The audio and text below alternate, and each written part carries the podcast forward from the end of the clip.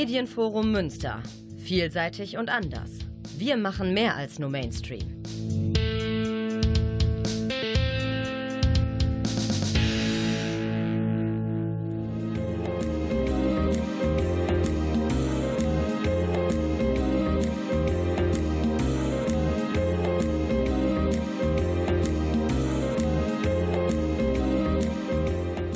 Der Lesewurm. Neues vom Buch- und Hörbuchmarkt. Präsentiert von Volker Stephan.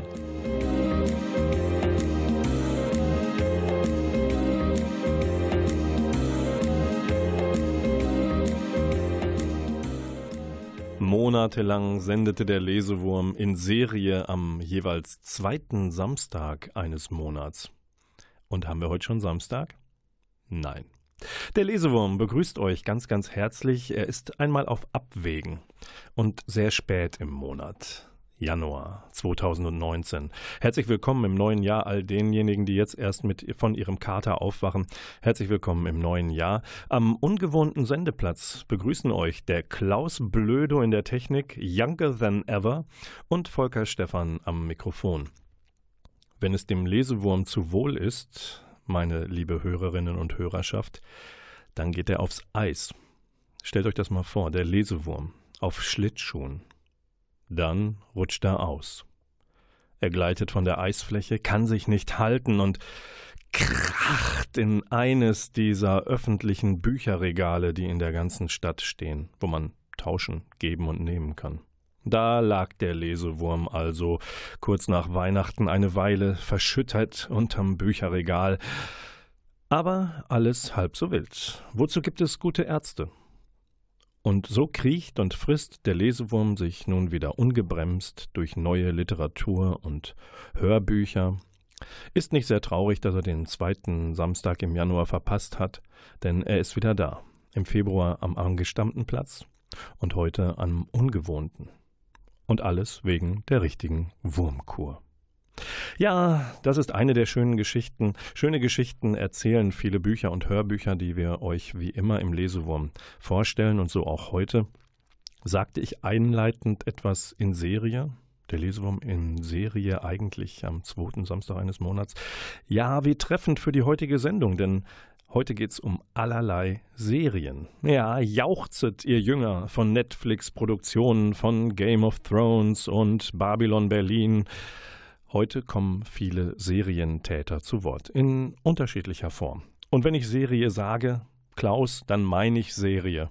Zum Beispiel, da greife ich jetzt mal wahllos in meine Weihnachtstüte. Was hat mir der Weihnachtsmann gebracht? Oh, in Serie hat die Fantasie von Walter Mörs keine Grenzen und äh, ist ein bisschen spät, aber Weihnachten auf der Lindwurmfeste, gelesen von Andreas Fröhlich, gibt es als CD im Hörverlag. Das kann man sich jederzeit anhören, also investiert ruhig euren Gutschein, den ihr unter der Tanne bekommen habt, in zum Beispiel dieses Hörbuch. Denn eigentlich dürfte Weihnachten gar nicht auf dem Cover stehen, denn in diesem besonderen Reich namens na, wie heißt es denn eigentlich? In jedem Fall, Azamonien heißt es. Da heißt Weihnachten nämlich gar nicht so, sondern nennt sich dort Hamuli Map. Naja, auf einer CD wird erzählt, welche Parallelen es zum christlichen Weihnachtsfest gibt und was da mit den Lindwurmen und Würmerinnen und Würmern alles so passiert. Ich gucke noch mal kurz, hier gibt es die Weiße Lilie, Zeitenwende, Staffel 3, auch das eine Serienproduktion. Diesmal ist es ein Hörspiel äh, bei Folgenreich erschienen, zusammen mit Universal. Und äh, in der dritten Staffel Zeitenwende geht es darum, wo alles begann mit zwei US-Soldaten, die eine leider etwas schwierige, schlimme Karriere machen, auch an den Rande des Wahnsinns geraten und äh, mit dem Verbrechen zum Teil auf Du und Du sind. Jerry und Daniel auf, im Kosovo im Dienst und geraten da in allerlei zwielichtige Geschichten. Staffel 3 klärt auf, wie alles begann. Dann haben wir den Beginn einer neuen Staffel Grey Zone. Das kann man sich gut anhören, aber da hat man auch Bewegtbilder dabei, denn hier handelt es sich um eine DVD. Grey Zone No Way Out ist eine deutsch dänisch-schwedische Produktion. Die kümmert sich um den Terror, der langsam aber sicher von Europa Besitz zu ergreifen droht. Und eine Polizeibeamtin Eva aus Schweden kontrolliert einen verdächtigen Lastwagen und findet darin einen Raketensprengkopf. Die Ermittlungen ziehen sich rüber bis nach Deutschland und die DVD bei Edel erschienen wartet auch noch mit 48 Minuten Bonusmaterial auf. In diesem bei ZDF Neo zuerst ausgestrahlten Thriller in dieser Staffel begegnen uns allerhand bekannte Gesichter aus dem einen oder anderen Schweden-Krimi. So, und gleich gibt es die erste Musik, aber dann noch doch noch mal den letzten Serientipp, weil heute strotzt der Lesewurm nur so von Serienerzählungen. Ein Hörbuch, eine Autorenlesung von Jörg Maurer. Und wenn man Jörg Maurer schon mal gehört hat, dann verbindet man damit immer den Kommissar Jennerwein. Einen Ermittler aus dem Süddeutschen so wie Jörg Maurer auch einer ist. Und der aktuelle Fall heißt Im Schnee wird nur dem Tod nicht kalt. Ein Alpenkrimi, selbst gelesen von Jörg Maurer. Äh, zwei MP3-CDs erschienen bei Argon. Und Regie führt wie immer seine Gattin Marion Schreiber. Und nun, meine Damen und Herren, kommen wir zur ersten Musik, die ein Rückblick auf das Jazzfestival Anfang Januar im Theater Münster war. Und da ist eine Frau aufgetreten, die hat wirklich das große Haus gerockt mit Jazz, mit Fusion, mit allem, was ihre Stimme und ihre Fingerfertigkeit hergab, denn sie ist Sängerin und Pianistin, heißt Kadri Forand, kommt aus Estland und ich spiele euch den Song Will You Make It von dem gerade hierzulande erschienenen, etwas älteren Album Amor Purius, was so viel wie Liebestrunken heißt.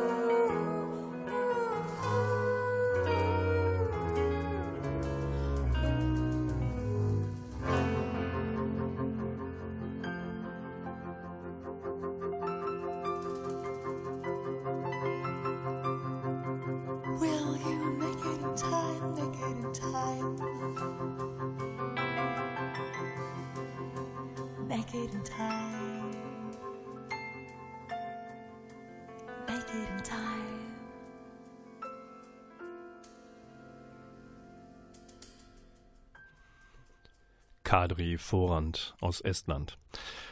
Einer der Highlights beim abgelaufenen Jazzfestival der Stadt Münster im Theater Münster. Der Lesewurm begrüßt euch zurück in der Sendung, die ausnahmsweise mal an einem Montag ausgestrahlt wird, weil der Lesewurm zuvor unpässlich war. Serien, Serien, Serien in dieser Sendung. Ich sagte vorhin, Netflix ist ja sozusagen das, die Blaupause für Serien heutzutage. Netflix voll von. Man kann sein ganzes Leben vor der Kiste verbringen oder vor dem Rechner oder auch auf dem Handy, Smartphone, Display. Okay, ich komme um Netflix nicht drum rum. Es gibt diese Mystery-Serie Stranger Things, eine Erfindung von Matt und Ross Duffer mit allerlei Zitaten aus großartigen früheren Filmen oder Serien. Shining, es ist ein bisschen Horror dabei, ein bisschen E.T. In diesem Fall geht es um drei Jungs, die einen verschwundenen Freund suchen und sich in einen Wald aufmachen. Ja, und da beginnt das ganze Unheil. Also es gibt richtig schön Gänsehaut dabei. Das kann man nicht nur gucken, das kann man jetzt auch lesen. Warum? Es gibt ein, ja, ich komme nicht drum rum, im Penguin Verlag erschienenes offizielles Begleitbuch zum Netflix-Original. Sowas will ja heutzutage offensichtlich was heißen. Allerdings, es heißt schon was, die Serie hat natürlich fünf Emmys abgegrast, war nominiert für zwei Golden Globes. Und wer sowas mag, kann jetzt auch nachblättern. Sozusagen ein Making-of in Buchform und durchblättern. Kostet immerhin 26 Euro für 224 Seiten. Der Untertitel Die andere Seite von Stranger Things. Harry Bingham ist wieder unterwegs, auch so ein Serientäter, mit seiner Ermittlerin Fiona. Die Reihe ist jetzt auch schon, ich muss mal hinten gucken, könnte jetzt das vierte oder fünfte sein. Heißt Unten im Dunkeln. Spannender Kriminalroman, und zwar geht es diesmal in die Tiefen des Meeres. Es geht nicht um eine Gaspipeline, die Deutschland von Russland bauen lässt und worüber sich die halbe Welt oder die Dreiviertelwelt aufregt. Zum Beispiel auch Donald T.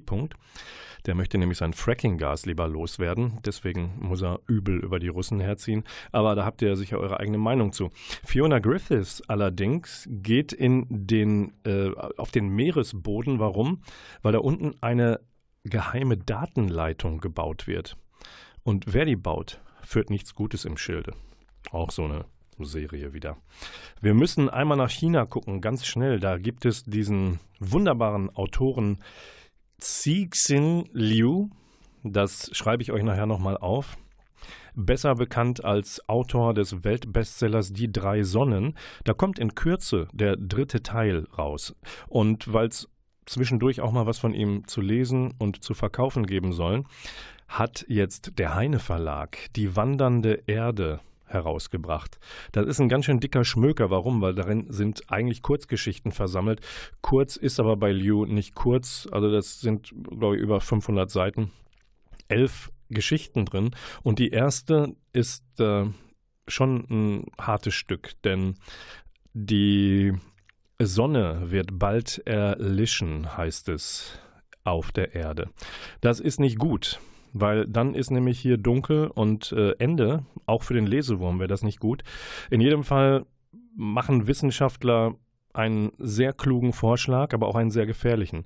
Denn sie wollen mit Hilfe gewaltiger Raketentriebwerke die Erde aus der Umlaufbahn der Sonne schießen und dann fliegen wir also alle zusammen ins Ungewisse in der Hoffnung, eine andere lebenswerte Umgebung ja, mit schön warmer Heizung in Form einer anderen Sonne vielleicht zu finden. So, und dann müssen wir jetzt kommen zu einem na, Serientäter schlechthin, der Großmeister der Fantasy, ein Mann aus dem Saarland namens Markus Heitz, hat früh angefangen, Geschichten zu erzählen, die nie aufzuhören schienen. Er hat angefangen mit einer Saga um Uldart, um einen Kontinent, auf dem gibt es anfangs einen sehr verhätschelten, verwöhnten Prinzen, Prinzen und Prinzen ist auch schön. Und der muss sich allerdings im Angesicht von großen Gefahren, muss der sich wandeln. zu einem verantwortungsvollen Herrscher, zu einem guten Herrscher. Und weil das Böse kündigt sich nämlich an, die dunkle Zeit. Und Hörbuch Hamburg hat nun eine Gesamtausgabe der inzwischen neun Uldart-Bände herausgebracht. Das ist ein ganz schöner Oschi, nämlich 25 MP3-CDs mit fast 150 Stunden Spielzeit. Ja, da habt ihr bis, würde mal sagen, Mitsommer nicht mehr allzu viel andere Interessen. Gelesen ist das Ganze von Johannes Steck und in deutscher Uraufführung hier im Medienforum Münster, eingespielt von Klaus Blödo, hören wir jetzt komplett zum allerersten Mal alle 150 Stunden im Radio. Der Kla Klaus guckt ein bisschen schräg. Okay, hören wir doch nur kurz rein und erwärmen uns ein bisschen an Johannes Steck und Markus Heitz Saga Uldart. Prolog. Tscherkass, Königreich Tarpol. 463 nach Sinoret. Put, put, put, put, lockte Bruder Martutsch die Hühner, die auf dem Innenhof des kleinen Anwesens königlich umherstolzierten und im Dreck scharrten, als ob dies etwas ganz Erhabenes wäre. Die Tiere erkannten den Geistlichen sofort als ihren tagtäglichen Wohltäter wieder und liefen gackernd auf den Mann in der dunkelgrünen Robe zu. Da habt ihr, murmelte Martutsch, während er mit gleichmäßigen, halbkreisförmigen Bewegungen der rechten Hand Korn aus seinem Umhängebeutel auf die gestampfte Erde streute. Fresst schön, damit ihr große Eier legt und dick und fett werdet. Auf dem Hof war es ansonsten ruhig. Die Tagelöhner arbeiteten auf den Feldern, die übrigen Ordensbrüder waren beim Gebet oder verrichteten Schreibarbeiten. Nur Martutsch hatte die außerordentlich anspruchsvolle Aufgabe, sich um das leibliche Wohlbefinden des Federviehs zu kümmern, eine Tätigkeit, die er aber gerne verrichtete. Leise redete der Bruder auf die Hühner ein, die zeternd und flügelschlagend um ihn herumrannten. Jedes noch so kleine Korn wurde heftig umkämpft. Die Stimme von Johannes Steck. Er liest von Markus Heitz Uldart, die Saga Schatten über Uldart, die dunkle Zeit 1. Da haben wir den Prolog rausgehört. Und zu Markus Heitz, dem Großmeister der Fantasy, der deutschen Fantasy, der allerdings auch im äh, Ausland mit seinen Büchern sehr erfolgreich ist. Zudem muss man sagen, seine Karriere hat eben nicht mit den Zwergen angefangen, die ihr vielleicht ganz besonders gut kennt, sondern eben mit Uldart. Und weil das so schön ist und diese Gesamtausgabe als Box gerade herausgegeben worden ist, habe ich den Markus Heitz mal zu den Ursprüngen gefragt, nämlich zu den Ursprüngen befragt seiner Schriftstellerkarriere. Und das hat er mir erzählt. Ja, das habe ich damals gemacht und habe den ersten Band an vier Verlage geschickt und habe alles falsch gemacht, was man falsch machen kann. Klein Exposé, komplett Zehner-Schrift in Zehner-Schrift ja. Einzüge vergrößert, weil ich wollte ja rettet die Umwelt und möglichst viel auf ein Papier kriegen. Im Nachhinein habe ich dann erfahren, sowas landet dann eigentlich direkt im Mülleimer, weil er sagt, also wer da nicht mal die Anforderungen erfüllt am Manuskript und so, der aber aus irgendwelchen Gründen landete es damals bei einem sehr coolen Lektor, Ralf Reiter, also freier Lektor, der wohl die Begutachtung damals gemacht hat und der hat gesagt, ist cool. Der hat sich dann durchgequält tatsächlich. Der erste Unterband hat um die 400 Seiten, glaube ich. Wie gesagt, kein Exposé, gar nichts, einfach nur, ja, schicke ich mal ein. So, der hat sich durchge durchgekämpft. Von den vier Verlagen habe ich von zwei nie wieder was gehört. Wahrscheinlich ist bei denen halt direkt in die Mülltonne gewandert. Und also Heine hat damals gesagt, das hätten wir gerne. Und Heine hat auch gleich gesagt, und zwar nicht nur ein Band, sondern wir sehen, es ist ja auch sehr konzipiert. Machen uns nochmal sechs Bände draus. Und das ist natürlich das Geilste, was dir passieren kann. Du hast nie was veröffentlicht, du schickst einen Roman los, den ersten Band, schreibst du nicht mal dazu, wie viel noch kommen könnten, was da noch geplant ist, und kriegst dann von einem Verlag gesagt, ey, das war gar nicht schlecht, kannst du uns sechs Bände davon bauen. Was man dazu sagen muss, das war im Jahr 2000. Im Jahr 2000 gab es einen Denkwechsel bei den Verlagen. Früher wurde Fantasy aus England und Amerika importiert, bis die deutschen Verlage gesagt haben, warum eigentlich? Klammer auf, Lizenzkosten, Übersetzungskosten, Klammer zu. Lass uns doch das mal mit deutschen Autoren versuchen. Es gab schon deutsche Autoren auf dem Markt. Holbein als der längst im Geschäft seiende, Bernhard hat damals auch schon für DSA Romane geschrieben, aber nicht im großen Massenpublikum. Und es gab damals sogar Kolleginnen und Kollegen, die unter englischem Pseudonym schreiben mussten, weil die deutschen Fantasy-Leser ja gewohnt waren, dass nur englische Namen auf dem Cover standen. Ich rutschte praktisch mit meinen, ich habe da mal was vorbereitet, genau in die Phase, als die Verlage gesagt haben, lass uns das nochmal mit deutschen Autoren probieren. Die Formel ist Erfolg, ist gleich Gelegenheit plus Vorbereitung mal Glück.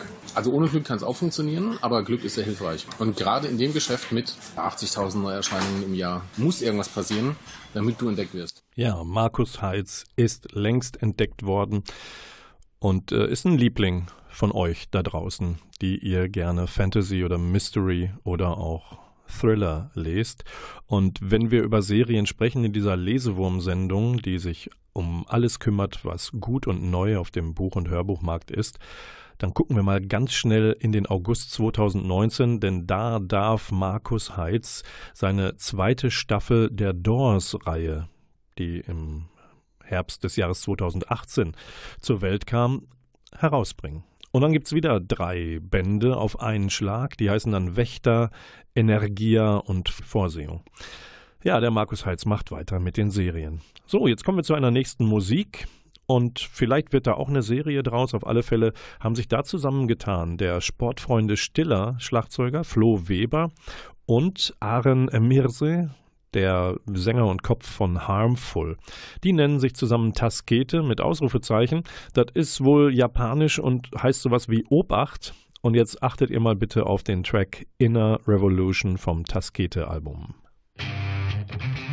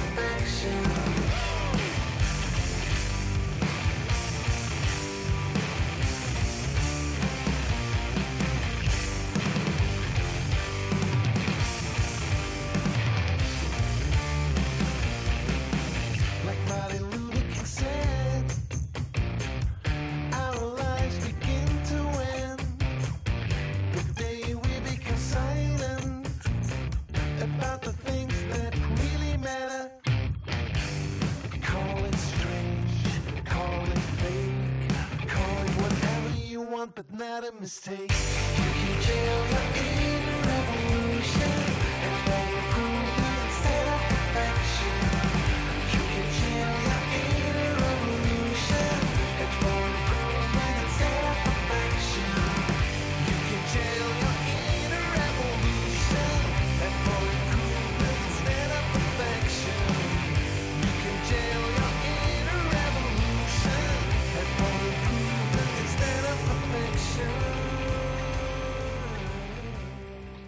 Taskete. Obacht. Süß, die Jungs, ne? Mal zart und dann auch wieder Krachledern. Der Lesewurm begrüßt euch auf 95,4 im Äther oder 91,2 übers Kabel oder aber ihr hört uns übers Internet.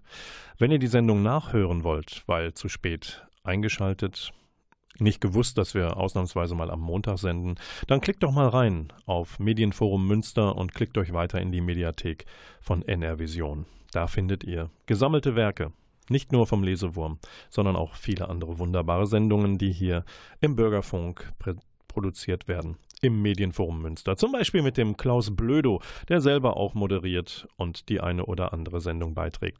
Der Lesewurm kümmert sich in der Januarsendung um Serien, Serien, Serien. Und wenn man will, kann man bei Bernhard Eichner zuschlagen. Der ist ja der Autor, der österreichische Autor der Totenfrau-Trilogie. Und diese Totenfrau ist eine Frau, die muss den Mord an ihrem Göttergatten sühnen, will das zumindest. Das Besondere an ihr ist, sie ist Bestatterin. Und Bestatterin und Bernhard Eichner, das ist eine zarte Liebesbeziehung. Denn ein paar Jahre vor Totenfrau, diese Serie ist wirklich unter die Decke gegangen, hat es schon mal probiert mit einem Bestatter. Der heißt nun Max Broll. Und wenn man so ein bisschen sich einlesen will in die Sprache, in diese gehetzt wirkende Sprache von Bernhard Eichner, dann kann man sich die Max Broll-Krimis Band 1 bis 4 alle mal zum Taschenbuchpreis besorgen oder ausleihen in der Bibliothek. Die heißen zum Beispiel Die Schöne und der Tod, Für immer Tod, Leichenspiele oder zuletzt Interview mit einem Mörder. Schöne Bücher und der Kollege Bröll, der ist schon, Broll ist ziemlich schräg, muss man wirklich sagen. Erschienen bei BTB.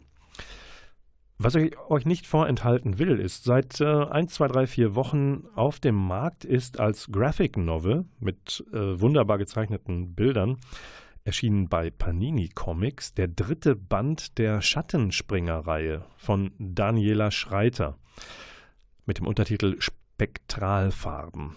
Was ist jetzt so besonders an dieser Graphic Novel? Daniela Schreiter ist es einerseits und natürlich die Geschichten, die sie zeichnet, zeichnend erzählt.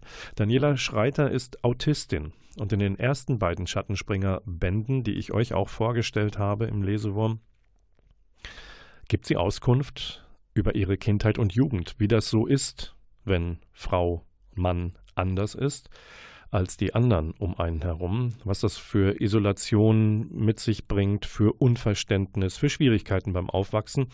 Aber das hat sie schon erzählt und jetzt kümmert sie sich quasi journalistisch, wenn man so will, vielleicht auch nur freundschaftlich, um andere Autistinnen und Autisten und präsentiert in dem vorliegenden Band Spektralfarben ihre Gespräche mit anderen, denen es ähnlich ergeht wie ihr selbst.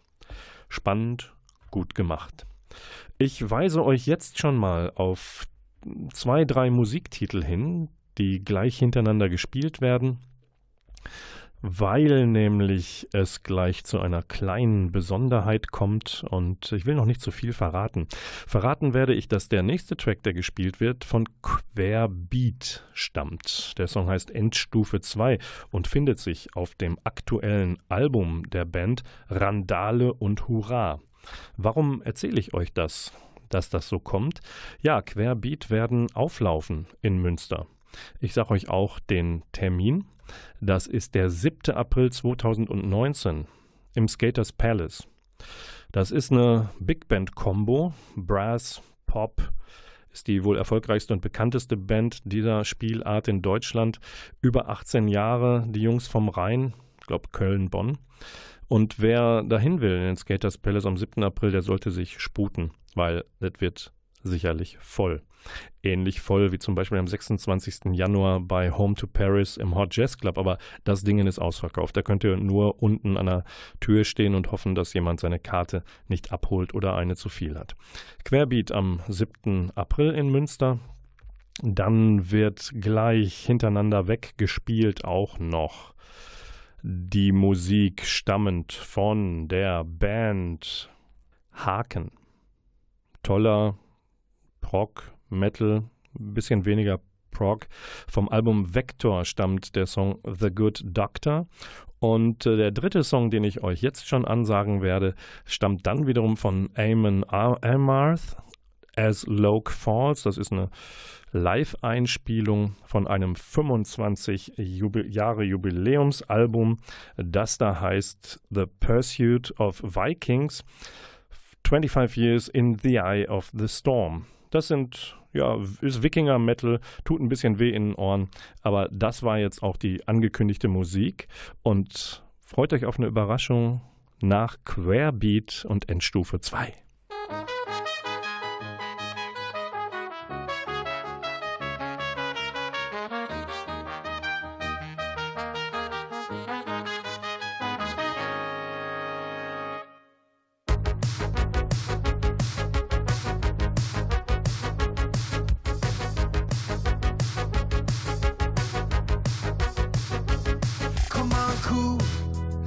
Neustart mit Updates. Auf zu neuen Pferdestärken und ab geht's. Wie oft haben wir schon gedacht, das war's. Im Irgendwo zwischen Clown und Schatz. Zwischen Tanzmusik aus Plastik und fetter Rhythmusgymnastik. Wenn Antrieb antreibt, fegt man bei. Wir schalten hoch auf Endstufe 2. Wir drehen auf, alle sind dabei. Immer alles geben, es geht viel zu schnell vorbei. Lauter Leben, die Maschinen laufen heiß. Wir drehen auf, alle sind dabei. Immer alles geben, es geht viel zu schnell vorbei. Wir schalten hoch auf Endstufe 2. Hoch auf Endstufe 2.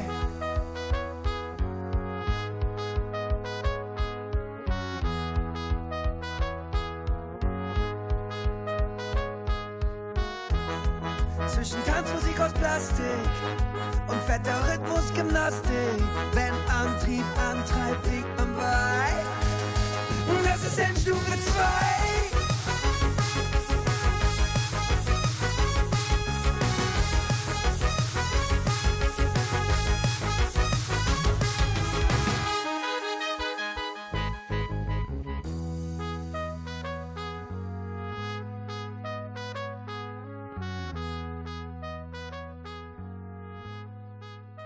So, der Lesewurm geht mal ganz kurz vor die Studiotür, um sich ein wenig die Füße zu vertreten. Und hoppala, schon entschwindet der Wurm mir und wandert direkt, hat offensichtlich Hunger, in ein Café zum Frühstück. Nein, Frühstück darf man nicht sagen, es ist ja jetzt nach 20 Uhr, also wir sitzen in einem Restaurant und der Lesewurm isst sich lecker was zwischen seine nicht vorhandenen Backen. Und wie der Überraschung es so will, sitzt mir gegenüber Tim Hackeback. Ich grüße dich, Tim. Wunderschönen guten Abend hier im Restaurant. Im Restaurant bei einem deutschen Frühstück, weil französische Croissants leider aus waren. Der Lesewurm trifft sich nicht zufällig mit Tim Hackemack, denn bei Tim vereinigt sich in diesen Tagen die Lust am Buch mit der Lust an der Fotografie. Tim, welches Buch liegt da vor dir und dein wievieltes ist es? Hier vor mir liegt äh, More Than Fashion. Das ist mein zweites Buch, das jetzt gerade im Dezember 2018 erschienen ist, im Hirnkost Verlag in Berlin. More Than Fashion. Bist du Modeberater geworden und kümmerst dich jetzt um gut aussehende Menschen in teuren, schicken Klamotten? Dafür möchte ich ganz kurz das Vorwort zitieren. Erster Satz Vorwort. Zuallererst, dies ist kein scheiß Modebuch. Ja, sehr eindrücklich formuliert. Wenn man sich das Cover anguckt, sieht man darauf Kutten. Also tatsächlich, Tim Hackemack ist nicht unter die Modedesigner gegangen und setzt nicht schöne Menschen in schönen Klamotten in Szene, sondern guckt sich die Punk-Szene von außen an. Und zwar die Klamotten. Dein wievieltes Buch ist das, Tim? Das ist das zweite Buch halt. Das erste Buch hieß Yesterday's Kids, behandelte auch die Punk-Szene und ist 2016 erschienen. Dann halten wir es doch so. Zwei Bücher, zwei Fragen zum Thema und dann müssen wir auch dieses wundervolle Restaurant wieder verlassen, weil der Lesewurm auch einfach dann satt geworden ist. Warum nimmst du dir die Kutten von Punkern, vielleicht auch von äh, Anhängern der Punk-Rock-Szene vor? Weil die Punk-Szene hat ja an sich kein ähm, alleiniges Recht auf Kutte. Auch äh, aus der Rockmusik kennt man das oder aus den Fußballstadien. Auch da laufen Leuten in, was ist es eigentlich, abgewetzten Jeansjacken ohne Ärmel rum. Was ist das Spannende für dich und ähm, warum gerade die Punk-Szene und ihre Kutten? Also das liegt natürlich ein bisschen in persönlichen Erfahrungen äh, und auch in, in einem persönlichen Ästhetikempfinden, das man hat und natürlich in der Zugehörigkeit zur Punk-Szene, die schon sehr lange besteht. Und darüber hinaus finde ich, dass die Kutten im Punk-Bereich noch deutlich abwechslungsreicher sind als in anderen Bereichen halt. Und vielmehr, obwohl sie eine gewisse Ähnlichkeit haben, noch mehr ein Ausdruck von Individualität sind, als es in manchen anderen Bereichen sind. Wobei ich das auch in anderen Bereichen nicht so gut bewerten kann und einschätzen kann, dass ich das jetzt quasi negativ darstellen möchte. Für mich ich möchte einfach nur diese Seite der Punk-Szene positiv darstellen. Ich finde, wahnsinnig viele Leute stecken sehr viel Arbeit in so ein, eines, ähm, ein einzelnes Kleidungsstück von sich. Teilweise bewahren das Jahrzehnte auf oder tragen es auch Jahrzehnte, weil das irgendwie, in, weil sie es alles selber gemacht haben oder ist es ein Teil von ihnen geworden. Das ist ihnen wichtig und das wollte ich dokumentieren. Ich selber hatte so eine Kutte auch mal, da habe ich mir aber wenig Mühe mitgegeben. Ich habe sie trotzdem noch, weil sie irgendwie konnte ich sie nicht abgeben. Das ist für mich ein wichtiger Teil dieser Entwicklung gewesen und ich habe mir gedacht, wenn es für mich wichtig ist, ist es wahrscheinlich auch für andere wichtig und habe das rumgefragt und es war so und daraus ist dieses Fotobuch mit den passenden Geschichten halt entstanden. Tim Hackemack hat die äh, große Gabe, intuitiv zweite Fragen vorwegzunehmen. Ich wollte ihn nämlich fragen, warum er zu diesem Restaurant-Interview eigentlich selbst nicht in Kutte erschienen ist und ob das eigentlich nur, ob er nur Beobachter ist, vielleicht teilnehmender Beobachter. Er hat also eine Kutte zu Hause. Ich hoffe, ich kann ihn irgendwann einmal selbst damit fotografieren und euch dieses Foto zur Verfügung stellen. Dann switchen wir doch mit der zweiten und letzten Frage einfach zu Tim und die lautet, Tim, würdest du einfach mal wahllos eine Seite in diesem Buch aufschlagen und dann bitte beschreiben, was du da siehst und warum diese Kutte oder dieser Mensch für dich so spannend war und ist. Und jetzt nicht suchen, sondern einfach was nehmen. Bitte. Ich bin auf Seite 68, 69 gerade. Das passt ganz gut. Das ist äh, Fabsi. Fabsi ist der Schlagzeuger von ZK gewesen, der Vorgängerband von Toten Hosen. Ist jetzt noch unterwegs mit den Mimis, hat viele, viele Bands unterstützt, viel gemacht, äh, organisiert immer noch die Rock'n'Roll Butterfahrt auf Helgoland jedes Jahr, wo ich auch gerne hinfahre.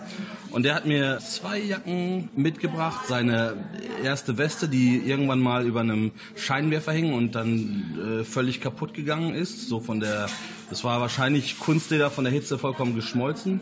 Und dann seine neue Lederjacke, die noch in einem etwas besseren Zustand ist, aber trotzdem schon abgeklebt werden muss mit äh, Gaffer oder ähnlichem. Wie ihr wisst, ist der Lesewurm ja ein Twitter, also sowohl Mann als auch Frau und gendermäßig ist die Sendung der Lesewurm oder die Lesewurmin natürlich auch völlig politisch korrekt. Deswegen darf der Tim jetzt auch noch direkt Tanja vorstellen, eine Seite weiter, denn dieses Buch handelt nicht nur von Jungs, es gibt auch Punkerinnen in der Szene, richtig? Natürlich, klar. Es ist immer, vielleicht, wir haben nicht die gleiche Quote an Frauen wie Männern, aber das äh, ist halt bei vielen Dingen einfach so. Tanja hat auch eine extrem coole Jacke, auch mal ein bisschen außergewöhnlich, weil es halt eine Lederjacke ist, aber ein bisschen länger. Sie hat super lange die Toten Hosen auch auf Tour begleitet, hat sich da auch das Logo da hinten drauf gemacht. Ich finde diese Jacke halt besonders cool, weil sie die mal von ihrer Oma geschenkt bekommen hat und irgendwie daraufhin weitergetragen hat. Und das ist für sie jetzt noch eine Erinnerung. Sie trägt sie jetzt schon länger nicht mehr, aber hat sie halt noch im Schrank wieder. Und als sie dann halt den Aufruf von mir gelesen hat, hat sie sich gemeldet und wir haben uns getroffen. Und es ist einfach eine schöne Sache zu sehen, dass irgendwo das einfach bleibt, was man da hat. Diese, diese Jacke bleibt irgendwie in Erinnerung und die im Gegensatz zu 90 Prozent aller anderen Klamotten, ich will das 99 Prozent sagen, bleibt die halt da. Die ist im Schrank und ich kann mir auch nicht vorstellen, dass sie die irgendwann wegschmeißt, sondern sie bleibt da.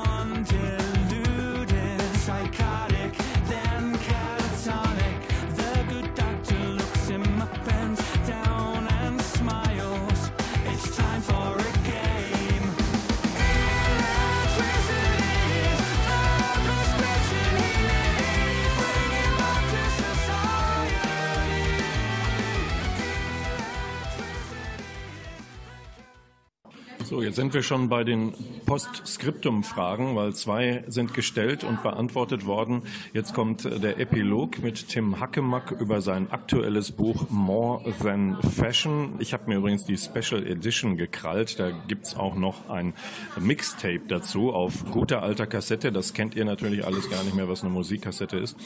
Tim, du hast gesagt, Du selbst bist im Besitz einer Kutte. An wen wirst du die denn vererben? Enkelin und Enkel, die offensichtlich aber noch geboren werden müssen. Wirst du sie vererben? Also ich werde sie weitergeben, wenn sie jemand haben will. Wenn nicht, dann weiß ich nicht, mache ich vielleicht mal eine Special Edition von More Than Fashion, wo ich dann meine Kutte zerschneide und dann jeweils ein Stück äh, Leder hinzupacke oder sowas.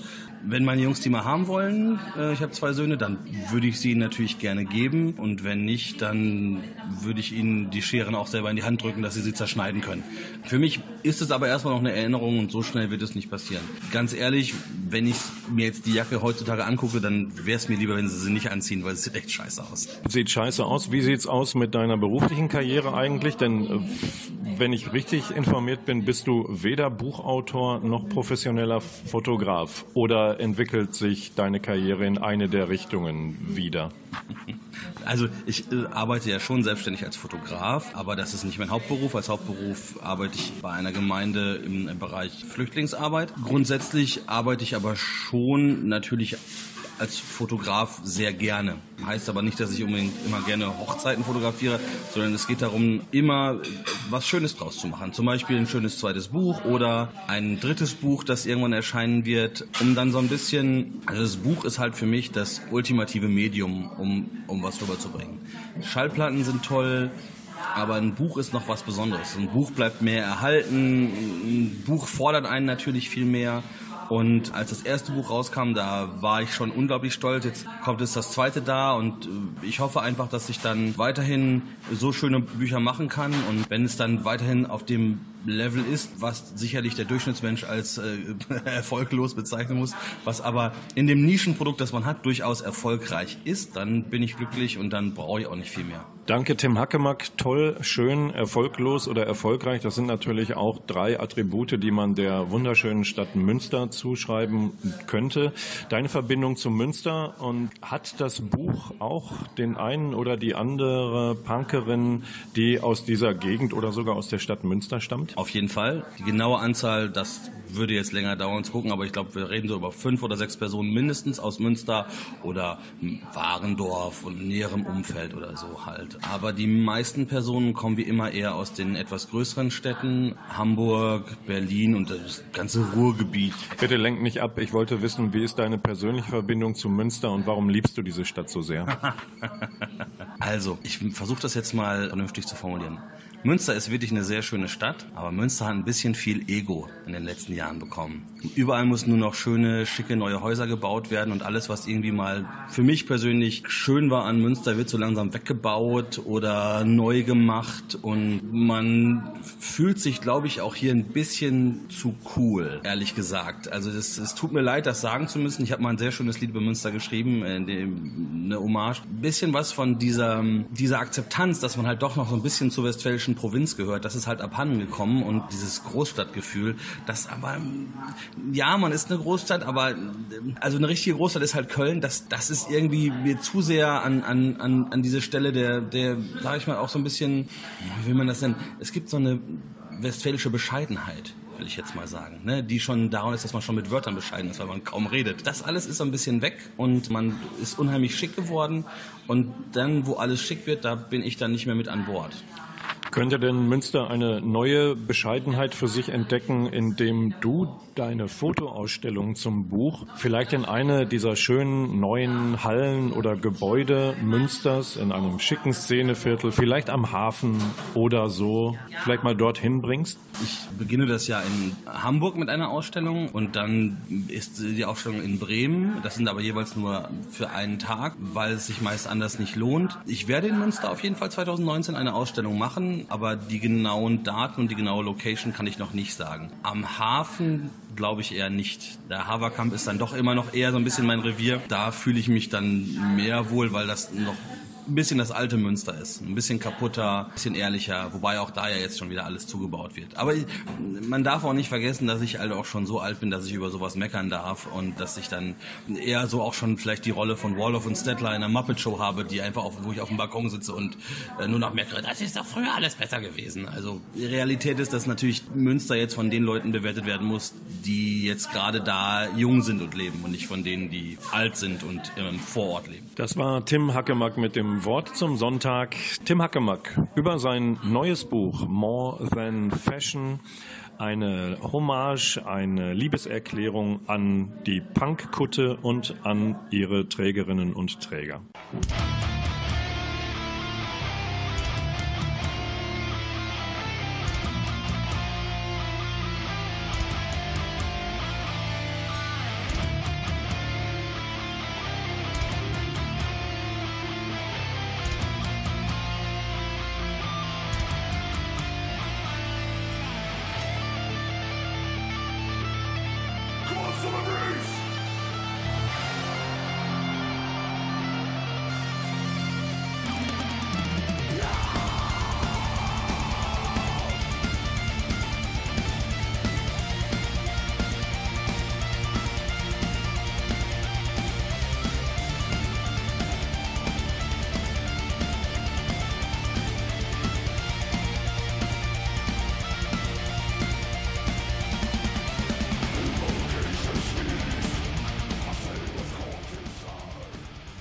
So, Serien und Sendungen haben eins gemeinsam, sie gehen doch irgendwann zu Ende. Der Lesewurm war das im Januar, verabschiedet sich mit einem kleinen Termin.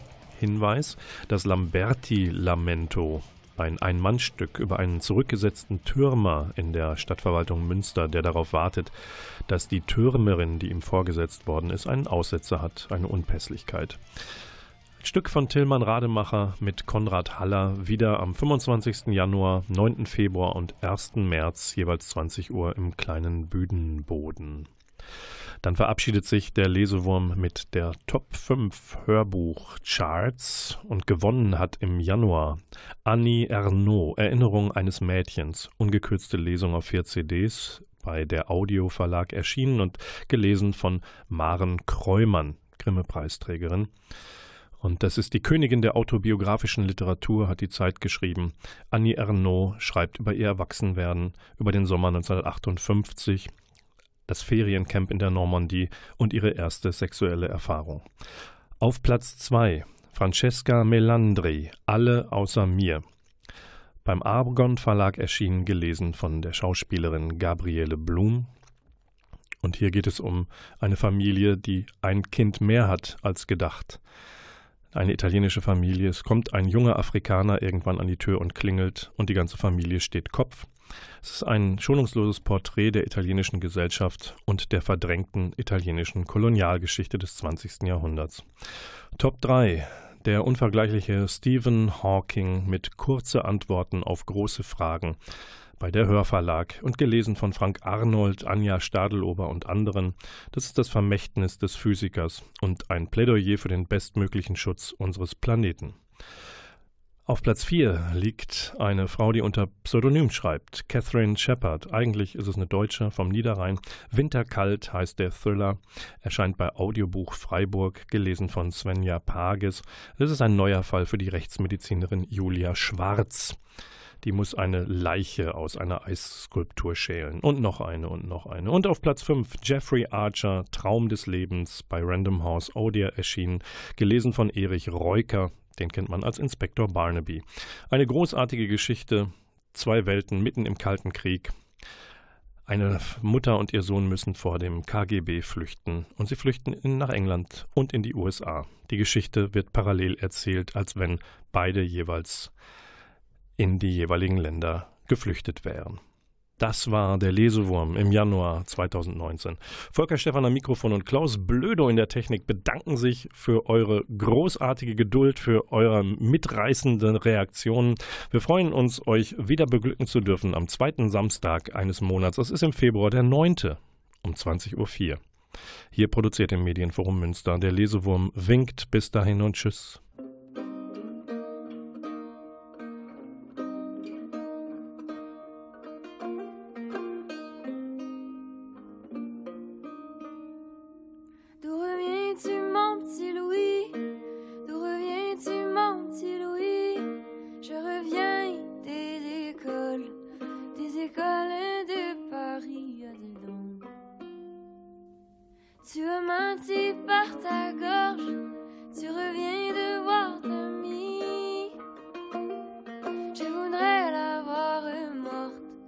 son cœur serait ici à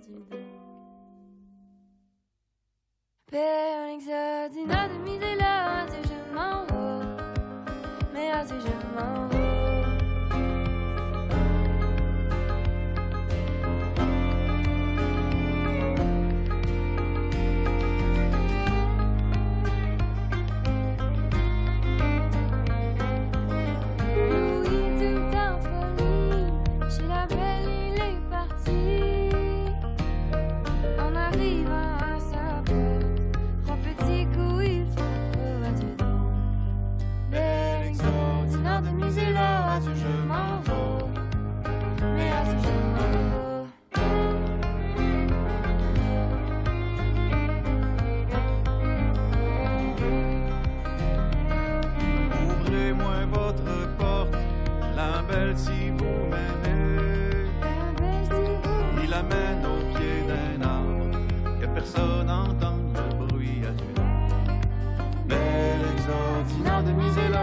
je m'en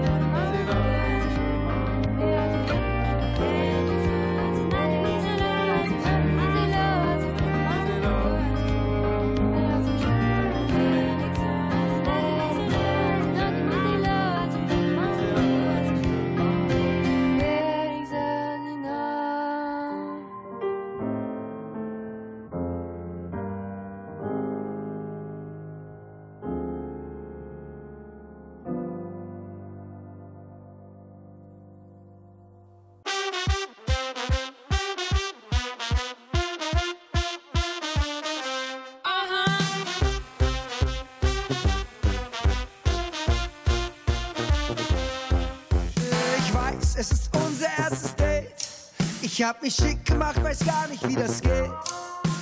Tisch am Fenster, Kiosk, Bier auf Eis. Und du wartest, dass ich frage, wie du heißt. Ich halte die Türen gern auf, nimmst du mich dann mit Haus? Wer verdient dir mehr Money? Der gibt den Abend dann aus. Ich würde zu gern wissen, ob du es fühlst. Ich mach doch alles so, wie du willst. Sag mir nicht, Baby, dass ich nicht romantisch bin.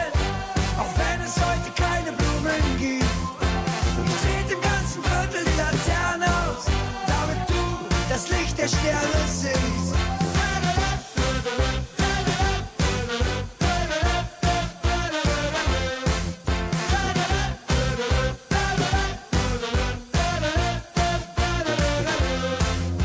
Ich weiß, es ist unser zweites Date. Und ich komme wie beim ersten auch zu spät. Wer glaubt, du bist bei Kerzenlicht schon schön, der sollte dich mal sehen bei Halogen. Du wünschst dir ein schönes Gedicht, ich erzähl dir mal was über mich. Ich kann nicht so gut Komplimente, hab nicht so viele Worte für dich. Ich würde zu gern wissen, ob du es fühlst. Ich mach doch alles so, wie du willst. Sag mir nicht, Baby, dass ich nicht romantisch bin. Auch wenn es heute keine Blumen gibt. Ich dreh dem ganzen Viertel die Laterne aus, damit du das Licht der Sterne siehst.